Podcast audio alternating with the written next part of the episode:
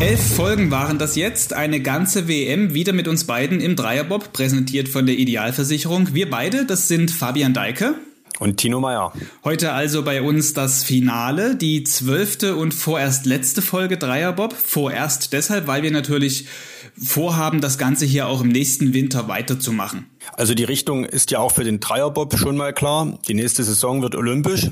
Ich glaube zwar nicht, dass wir mit nach China reisen werden, also nach Peking, wo die Spiele stattfinden, aber aber es ist ja auch nicht zwingend für einen Dreierbob an oder im Eiskanal unterwegs zu sein. Bevor wir also gleich über das, was gestern noch am letzten WM-Tag passiert ist, reden, lass uns kurz auf zwei Wochen WM zurückblicken. Ja, das machen wir und klar reden wir gleich über Rekordweltmeister Francesco Friedrich, der ja gestern auch sehr souverän den Vierer gewonnen hat. Aber du hast recht, vorher können wir die Katze ja jetzt mal aus dem Sack lassen. Wir waren die ganze WM nicht einmal in Altenberg dabei. Genau, und das hatte einen guten beziehungsweise eigentlich keinen guten Grund. Bei unserer Besatzung im Dreierbob gab es einen positiven Corona-Test. Die Schutzmaßnahmen der WM haben also gewirkt. Wir sind nicht in die Blase gekommen. Einer von uns beiden hätte zwar gekonnt, aber das wollten wir nicht. Genau, so ein Dreierbob-Team hält ja zusammen. Das Schwierige war nur, dass wir die Nachricht des positiven Tests tatsächlich auch erst an dem Tag bekommen haben, als wir das erste Mal hoch nach Altenberg wollten. Ja, da waren alle Taschen mit Ausrüstung gepackt, Tontechnik in einem Auto verstaut, reichlich Desinfektionsmittel an Bord und ein Konzept hatten wir auch erarbeitet. Wir hätten dann auf Abstand und im Freien unseren Podcast vornehmlich aufnehmen wollen, also nicht wie im Jahr davor mit einem mobilen Studio, wo wir die Gäste ins Auto reinholen, sondern wir wollten halt alles im Freien machen. Ja, wir waren tatsächlich weltmeisterlich aufgestellt, aber ich finde, wir haben, wie man im Sport so schön sagt, die richtige Reaktion gezeigt, nicht aufgegeben. Wir haben uns also schnell umentschieden, unsere bereits angefragten Gäste informiert und dann hat jedes Gespräch hier über Videotelefonat äh, stattgefunden und als Zuhörer haben sie dann immer den Ton zum Anhören bekommen. Ja, das klingt zwar nicht immer wie im Studio am Ende, da knarzt und rauscht auch zwischendurch mal was, aber das tut's auch in einem richtigen Bob, wenn er die Bahn runterfährt. Und das Ganze ist vor allem aber, und das ist halt das, das Wichtige gewesen, Corona-sicher. Und an dieser Stelle kann man es ja auch sagen, als Sportreporter möchte man zwar immer mittendrin und äh, voll dabei sein. Eigentlich am besten auch mal gerne im Bob sitzen, um mal zu schauen, was da so abgeht unter der Haube. Das ist ja so was Mystisches, wie wir äh, erfahren haben. Aber inhaltlich äh, war das von dem, was wir jetzt hier in den letzten gut anderthalb Wochen gemacht haben, kaum von dem zu unterscheiden, wie es an der Bahn gelaufen wäre, weil eben wegen Corona viele Dinge diesmal einfach anders gelaufen sind. Kontakt zu Sportlern, zu Trainern, zu äh, Leuten an der Bahn wären auch vor Ort kaum möglich gewesen, weil eben jeder seine eigene Blase hatte. Ja, so hart das auch klingt, ein Podcast aus der Quarantäne. Zwei Dinge sind uns als Botschaft hier aber trotzdem wichtig nochmal mitzuteilen. Das hat jetzt nichts mit Sport zu tun und auch nicht wirklich was mit diesem Thema Dreierbob und dem Podcast. Also erstens, uns beiden geht es gut. Es sind keine Probleme nach diesem positiven Corona-Test aufgetreten und jetzt ist auch die Quarantäne wieder vorbei. Zweitens, Corona nervt unheimlich. Das Virus ist und bleibt aber gefährlich und diese Situation, so doof wie das alles ist, kann man auch so als eine Art Beschleuniger für Veränderung sehen. Einerseits ist das alles schon irgendwie, fühlt sich negativ an, aber das Positive am Ende ist, und das haben wir für uns hier in diesem Podcast gesehen, mit ein bisschen Improvisation und Kreativität kriegt man es dann am Ende doch hin, dass was Gutes bei rumkommt und man was auf die Beine stellen kann. Also vielleicht hilft ja die Erkenntnis, die wir hier gewonnen haben, auch anderen, die uns hier zuhören. Und eine Erkenntnis steht ja seit gestern auch fest, ob äh, ohne Corona, mit Corona, am Ende gewinnt Friedrich eben doch. Und wenn wir einmal so bei in Fazitlaune sind, schwenken wir also gleich mal um aufs Sportliche. Gestern die Entscheidung im Viererbob. Francesco Friedrich, wie gesagt, hat gewonnen und war wieder in einer anderen Dimension unterwegs. Es sollte ja die knappste WM-Entscheidung werden, hat er gedacht, haben seine Konkurrenten gehofft. Am Ende ist er zum elften Mal Weltmeister und hatte wieder Tatsache schon sagenhafte 0,79 Sekunden Vorsprung. Seit 2017 ist und bleibt er damit weiter ungeschlagen bei Großereignissen. Und wenn man sich überlegt, vergangenes Jahr waren es nur 0,05 Sekunden Vorsprung, die er hatte. Und das ist natürlich jetzt vor dem Hintergrund, dass es jetzt 0,79 waren. Ja. Ja, doch schon wieder eine andere Dimension, in der er unterwegs ist. Das stimmt, das kann man ja anders sehen. Wobei auch er hat danach sofort wieder relativiert und hat den Blick äh, schon nach vorne gerichtet auf das nächste Jahr, auf die Olympischen Spiele in Peking. Dort will er seine zwei Olympiasiege von 2018 verteidigen. Das wäre ein Rekord, ein neuer Rekord. Das hat nämlich noch niemand geschafft. Und das wäre dann sozusagen wirklich die Krönung der Krönung der Krönung seiner jetzt schon eigentlich äh, gekrönten Karriere. Ja, bevor die Krönung der Krönung der Krönung der Karriere dann jedes Mal stattfindet, fährt Francesco Friedrich mit seinem Team die Bahn runter und bevor diese Läufe beginnen, hört man immer im Hintergrund diese Sirene. Vielleicht reden wir mal drüber, was es damit auf sich hat. Genau, es klingt ein bisschen, es klingt ein bisschen wie die Warnmeldung an der Bahn. Achtung, Achtung. Äh, Zwischenfall, bitte alle Bahnarbeiter die Bahn verlassen oder so. Ist es nicht, aber Achtung, Achtung stimmt, weil das ist das Zeichen, jetzt kommt äh, der Rekordweltmeister und seine Mannschaft. Ja, äh, der Francesco hat mir das in dieser Woche mal erzählt. Die Idee ist vor eins, zwei, vielleicht sogar schon drei Jahren gereift. Da haben, hat die Mannschaft äh, den Film The Purge geschaut. Das ist ein Horror-Thriller egal äh, wie man erstmal einkategorisiert. Und kurz äh, beschrieben geht es darum, dass einmal im Jahr für zwölf Stunden Recht und Ordnung außer Kraft gesetzt sind. Dann darf jeder machen, was er will, vor dem Hintergrund, dass die anderen 364 Tage im Jahr dafür Ordnung, Friede und Ruhe herrscht. Team Friedrich hat sich überlegt, eigentlich coole Sache. Wir, wir lassen diese Sirene spielen und dann heißt's, jetzt kommen die, äh, die Weltmeister, jetzt kommen wir, jetzt kommt Team Friedrich und jetzt könnt ihr anderen alle einpacken, denn jetzt gibt's eh nichts mehr zu gewinnen. Jetzt äh, rocken wir hier mal die Bahn und ja, sagen wir, wo es lang geht. Und äh, ja, so ist es ja Tatsache auch gekommen und seitdem läuft diese Sirene an der Bahn. Ja, also ich finde, das ist ja schon so ein bisschen psychologische Trickkiste, in die er da auch reingreift. Ist vielleicht auch so etwas, wieder so ein, so ein kleines Detail, obwohl es jetzt natürlich ein deutlich hörbares Detail ist. Er denkt sich ja immer wieder was Neues aus. Er guckt, egal ob das jetzt am Bob irgendwas zum Schrauben ist oder irgendwas, wo man was rumtüfteln kann. Details sind so seine Sache und auch diese Sirene, dieser Ton, finde ich, ist so ein Detail.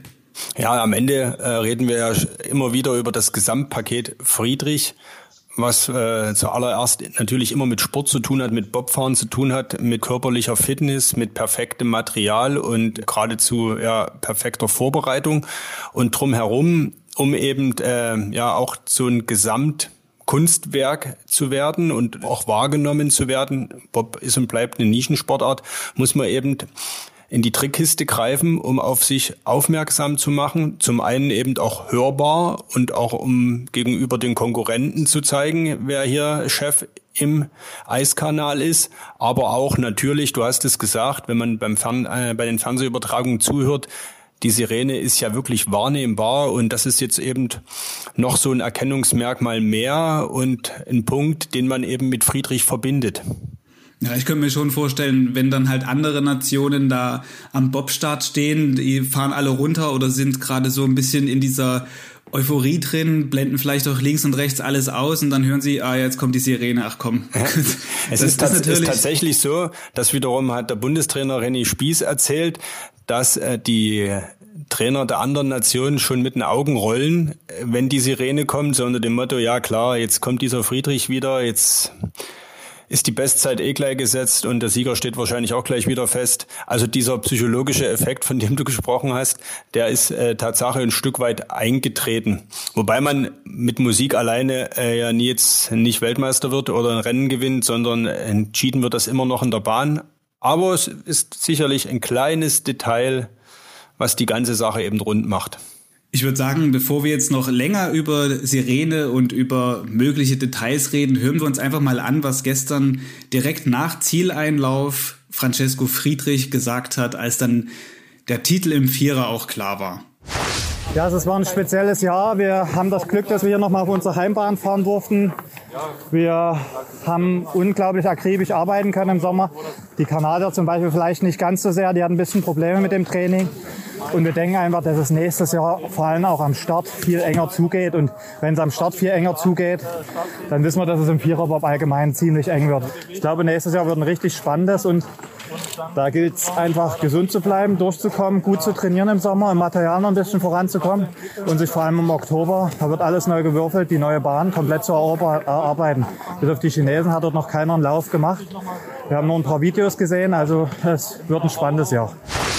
Ja, man könnte eigentlich sagen, alles wie immer auch nach diesem Viererwettbewerb. Erstmal hat Friedrich gewonnen und danach stellt er sich auch direkt hin und sagt wieder, wir gehen in die Materialentwicklung, wir gucken uns an, was können wir noch besser machen, um dann halt im nächsten Jahr zu gucken auf das nächste Highlight und das sind dann eben die Olympischen Spiele. Da haben wir es wieder, ne?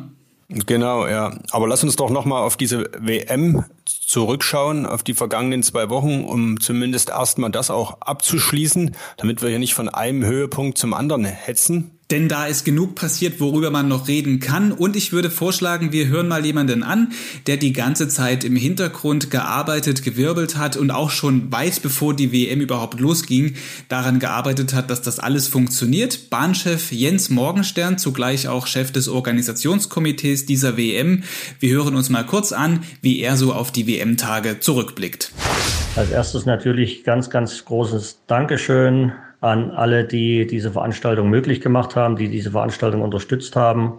Egal, ob es von der finanziellen Seite war, äh, ob das der Bund war, der Freistaat Sachsen, der Landkreis Sächsische Schweiz als Erzgebirge, ob es die Sponsoren waren mit der Idealversicherung, mit Sachsen Energie, ob es die IBSF war. Hier schon mal ganz, ganz vielen Dank. Natürlich auch an das Gesundheitsamt des Landkreises, die uns in Richtung Hygienekonzept äh, sehr gut zur Seite gestanden haben. Das war eine Riesenhilfe. Und so konnten wir das auch gut angehen. Ähm, was im Nachhinein hervorragend funktioniert hat, war die sogenannte WM-Blase. Das heißt, äh, jeder, der hier reinkam, wurde ja äh, Corona getestet. Wir haben rund zweieinhalbtausend Tests hier abgenommen. Glücklicherweise alle negativ. Und da hat man schon gemerkt, dass die Sensibilisierung von den Athleten, von den Coaches, von den Nationen, den Teams und so weiter gut funktioniert hat. Auch natürlich vom eigenen Team und wir so auch sehr sicher diese Weltmeisterschaften hier durchführen konnten. Wäre schön, wenn wir im nächsten Jahr wieder zur normalen Tagesordnung übergehen können, aber wir haben gezeigt, dass wir sowohl mit Zuschauer können als auch ohne Zuschauer. Aber wie gesagt, deshalb hoffen wir mal, dass das jetzt eine Ausnahme war. Aber schlussendlich sehr zufrieden mit diesen 14 Tagen. Ja, das war also eine echte WM unter Corona-Bedingungen. Laut OK und Bahnchef Jens Morgenstern lief alles reibungslos. Und dass die Corona-Blase gehalten hat, das sieht man ja auch an uns. Vielleicht noch ein paar Zahlen äh, zum Abschluss. Es waren 280 Helfer im Einsatz. Die haben insgesamt, haben die Organisatoren zusammengerechnet, 917 Einsatzstunden abgeliefert. Es gab in Summe 2500 Corona-Tests, die wiederum auf 3200 Blatt Papier dokumentiert wurden. Und in der Bahn 13 Rennen- und Trainingstage waren es unterm Strich gab es dann in Summe 1400 Fahrten den Eiskanal hinunter. Wenn man das wiederum zusammenrechnet, kommt man auf 22 Stunden Bob und Skeleton fahren non-stop in Altenberg. Und eine Fahrt dauert ungefähr 50, 55 Sekunden. Ja, je nachdem. Ich glaube, diesmal waren wir ja etwas langsamer unterwegs aufgrund äh, der Witterungsbedingungen. Die Monobobs gestern sind zum Beispiel um die Minute gefahren, aber aber du sprichst es an, Monobob und Wetter sind nochmal zwei solche Aspekte, die wichtig sind. Das sieht auch Jens Morgenstern so und er hat uns dazu noch etwas gesagt. Ja, vom logistischen Aufwand, wir hatten ja alles dabei. Wir hatten Sonnenschein, so wie jetzt dieser Abschluss hier. Bestes Wetter, blauer Himmel, Sonnenschein, leichte Minusgrade. Wir hatten Massen von Schnee, wir hatten äh, tiefste Temperaturen. Äh, auch das alles wurde hervorragend bewältigt. Äh, die Athleten, die Nation, keiner hat sich beschwert wegen entweder zu viel Schnee in der Bahn oder was auch immer. Das hat wunderbar geklappt. Hier auch ein Riesendank an das gesamte Team, die sich darum gekümmert haben.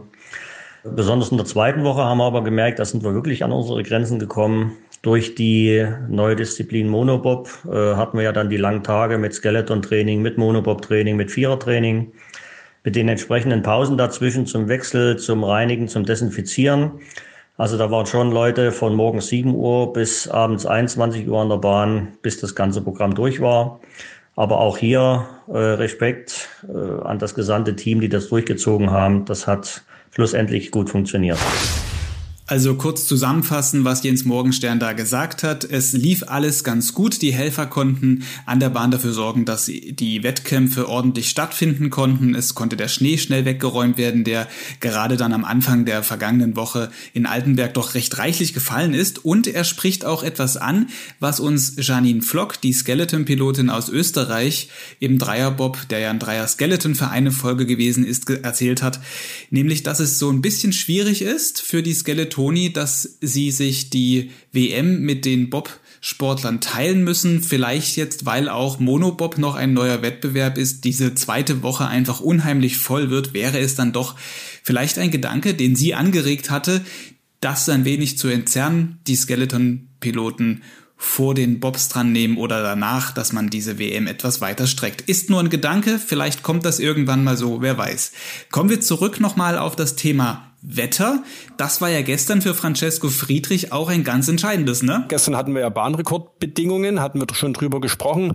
Und Francesco Friedrichs Ziel war dieser Bahnrekord 53,17 aus dem Jahr 2008, den André Lange damals bei seinem Vierer-WM-Sieg aufgestellt hat. Und Friedrich und seine Crew sind ganz knapp dran vorbeigeschrammt, hatten am Start ein paar Probleme beim Einstieg. Am Ende im Ziel fehlten gerade mal 0,05 Sekunden.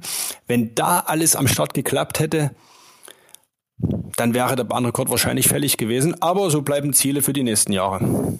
Es ist ja aber auch noch etwas anderes schiefgegangen. Das ist vielleicht beim Betrachten der Fernsehbilder dem einen oder anderen aufgefallen. Als Francesco Friedrich dann nach dem vierten Lauf ins Ziel kam, hat er sofort sich zu seinen Anschiebern umgedreht und gesagt, boah, mein Helm, da war irgendwas. Hast du das auch gesehen? Ja, ja, irgendwas war mit dem Visier und natürlich war das dann auch eine der Fragen, die im Ziel an ihn gestellt wurde.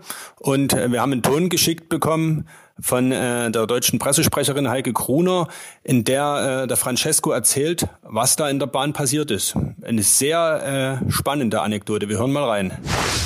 Mir hat es in der Kurve 4 das Visier aufgehauen. Dann habe ich es in der 6 zumachen wollen, deswegen haben wir dort die Bande gekriegt. Und dann hat man so ein Innenvisier, das das nicht beschlägt. Dazwischen bildet sich Luft und dann beschlägt das Visier nicht. Und das einfach das Innenvisier auf einmal Kurve 9 mir in den Schoß gefallen.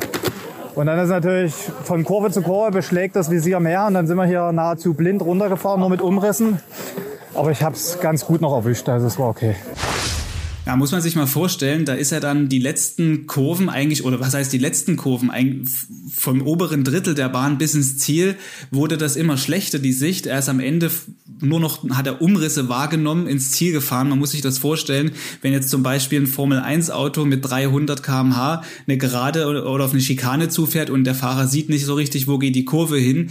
Also so, so ungefähr kann man das vielleicht vergleichen. Und das Verrückte obendrauf, er ist auch in diesem Lauf die beste Zeit von allen gefahren. Ja, das ist schon Wahnsinn. Wahnsinn ist aber auch etwas anderes, finde ich, wenn man hinguckt, im Zweier gestürzt, im Vierer dann auf Platz zwei gefahren, Benjamin Meyer aus Österreich. Das stimmt für die Österreicher seit ganz langer Zeit äh, wieder mal eine Medaille im Bobsport. Und der Kreis schließt sich auch da zu Friedrich. Wer im Fernsehen hinschaut, sieht auf der Haube des roten österreichischen Bobs ein Aufkleber und da steht Tatsache Team Friedrich, der offizielle ja, Teamaufkleber des Rekordweltmeisters. Wir haben nachgefragt, was das auf sich hat und da hat er schon in der Woche erzählt, also die Geschichte ist nicht mehr ganz neu, dass er seit zwei, drei Jahren den jungen Österreicher Meyer unterstützt. Der hatte damals eine Crowdfunding-Aktion gestartet, um überhaupt weiter Bob fahren zu können. Das wird in Österreich nicht ganz so unterstützt, wie wir das hier äh, in Deutschland haben. Hatten wir auch schon diese Woche drüber gesprochen hier im Podcast. Und mit 500 Euro hat das mal angefangen, die Friedrich da überwiesen hat. Inzwischen ist es deutlich mehr Geld. Aber wie das immer so ist, wenn es um etwas größere Summen geht, werden die natürlich nicht in der Öffentlichkeit genannt. Zu dem Thema schweigt Friedrich dann. Er sagt aber, äh, warum er den äh, Benjamin Meyer unterstützt. Er hält ihn für einen coolen Typen und außerdem sagt er, müssen wir, geht's ohne Konkurrenz auch nicht. Wir müssen die kleine Bob-Familie auch ähm, in einer gewissen Größe halten. Wenn irgendwann nur noch deutsche, amerikanische Schlitten am Start stehen, macht's auch keinen Spaß. Von daher muss man auch kleinere Nationen unterstützen. Das ist das Ansinnen. Das Verrückte ist nur, dass dieser Meyer sich jetzt zum stärksten Konkurrenten von Friedrich entwickelt hat.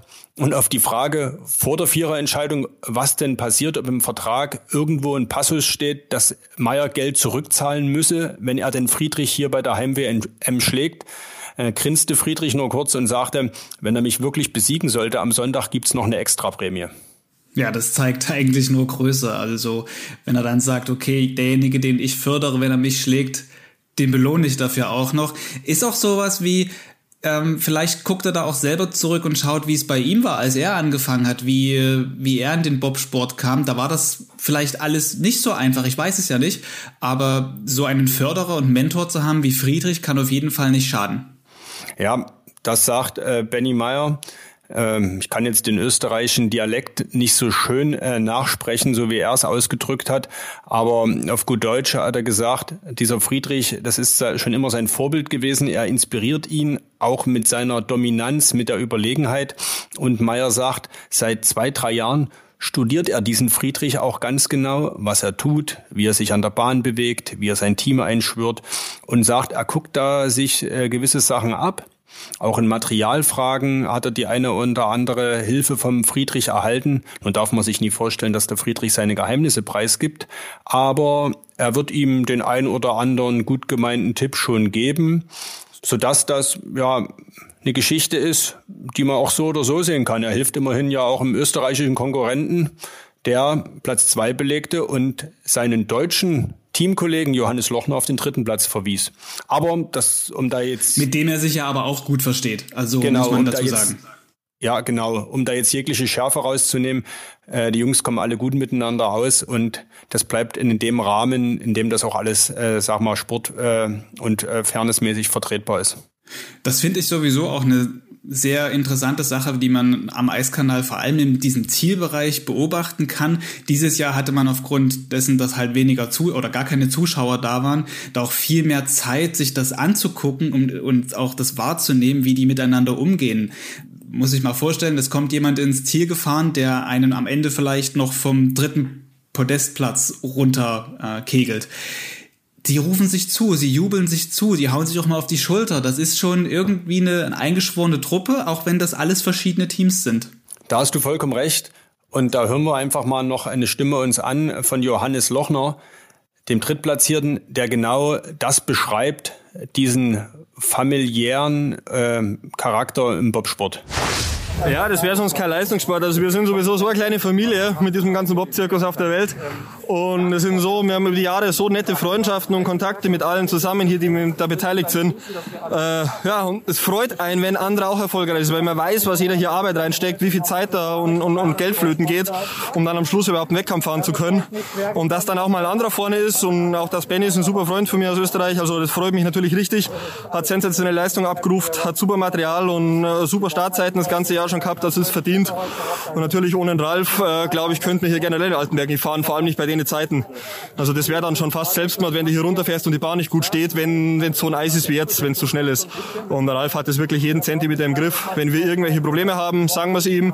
Er ändert es sofort, dass beim nächsten Training besser ist. Und ja, wäre sonst nicht machbar, wenn wir so Leute nicht hätten. Ja, der Hans Mende, das ist der Eismeister der Bobbahn in Altenberg, das noch zur Vollständigkeit. Der hat also, so wie es Johannes Lochner hier gesagt hat, während der WM ganze Arbeit geleistet. Die Athleten waren zufrieden mit dem Eis, mit den Bahnbedingungen, trotz dieser etwas schwierigen Umstände durch das eisige Wetter. Ich finde, das war ein schönes Schlusswort von Johannes Lochner. Unsere Fahrt im Dreierbob ist, ja, ist im Ziel. Das stimmt. Kurve 17 hatten wir schon gestern ins Visier genommen, die Zielgerade. Wir haben nochmal die Köpfe eingezogen, um Zeit zu sparen, sind jetzt im Auslaufhang und jetzt müssen wir so langsam die Bremse reinhauen, dass wir vor Ende der Bahn auch zum Stehen kommen. Und in unsere wohlverdiente Pause hier von diesem Podcast erstmal gehen. Also zumindest hier im Dreierbob. Bei sächsische.de geht es schließlich weiter. Und im Sport gibt es ja viele, viele weitere Themen, die wir da gut und gerne auch durch die sächsische Brille betrachten, aber auch scha schauen, was über Sachsen hinaus im Sport wichtig ist. Das wird eher dein Job sein. Ich mache weiter Podcast, nämlich den Corona-Cast zunächst mal. Da wird es voraussichtlich Ende dieser oder Anfang nächster Woche weitergehen. Ja, und den Dreierbob, den verpacken wir jetzt, polieren aber vorher nochmal sorgfältig die Kufen. Unser Schlitten soll ja einsatzbereit bleiben. Ich bin mir ziemlich sicher, dass der auf nächsten Winter zum Einsatz kommen wird. Es steht ja auf jeden Fall die Einladung von Rainer Jakobus und von Harald Schudai. Die Kampflinie, da war ja was im Gästebob, du weißt, ne? Richtig, das haben wir uns gemerkt. Genauso, dass uns Nico Walter, der ja vor, bis vor einem Jahr noch Bobpilot gewesen ist und jetzt Flugzeugpilot wird, dass er uns mitnehmen wird, wenn die WM mal auf einem anderen Kontinent stattfindet. Und jetzt, sage ich, sind wir wirklich im Ziel. Ja, das war der Dreierbob zur WM in Altenberg 2021. Ich bin Fabian Deike, sage Tschüss, bis bald. Und ich bin Tino Meyer und sage vielen Dank fürs Zuhören.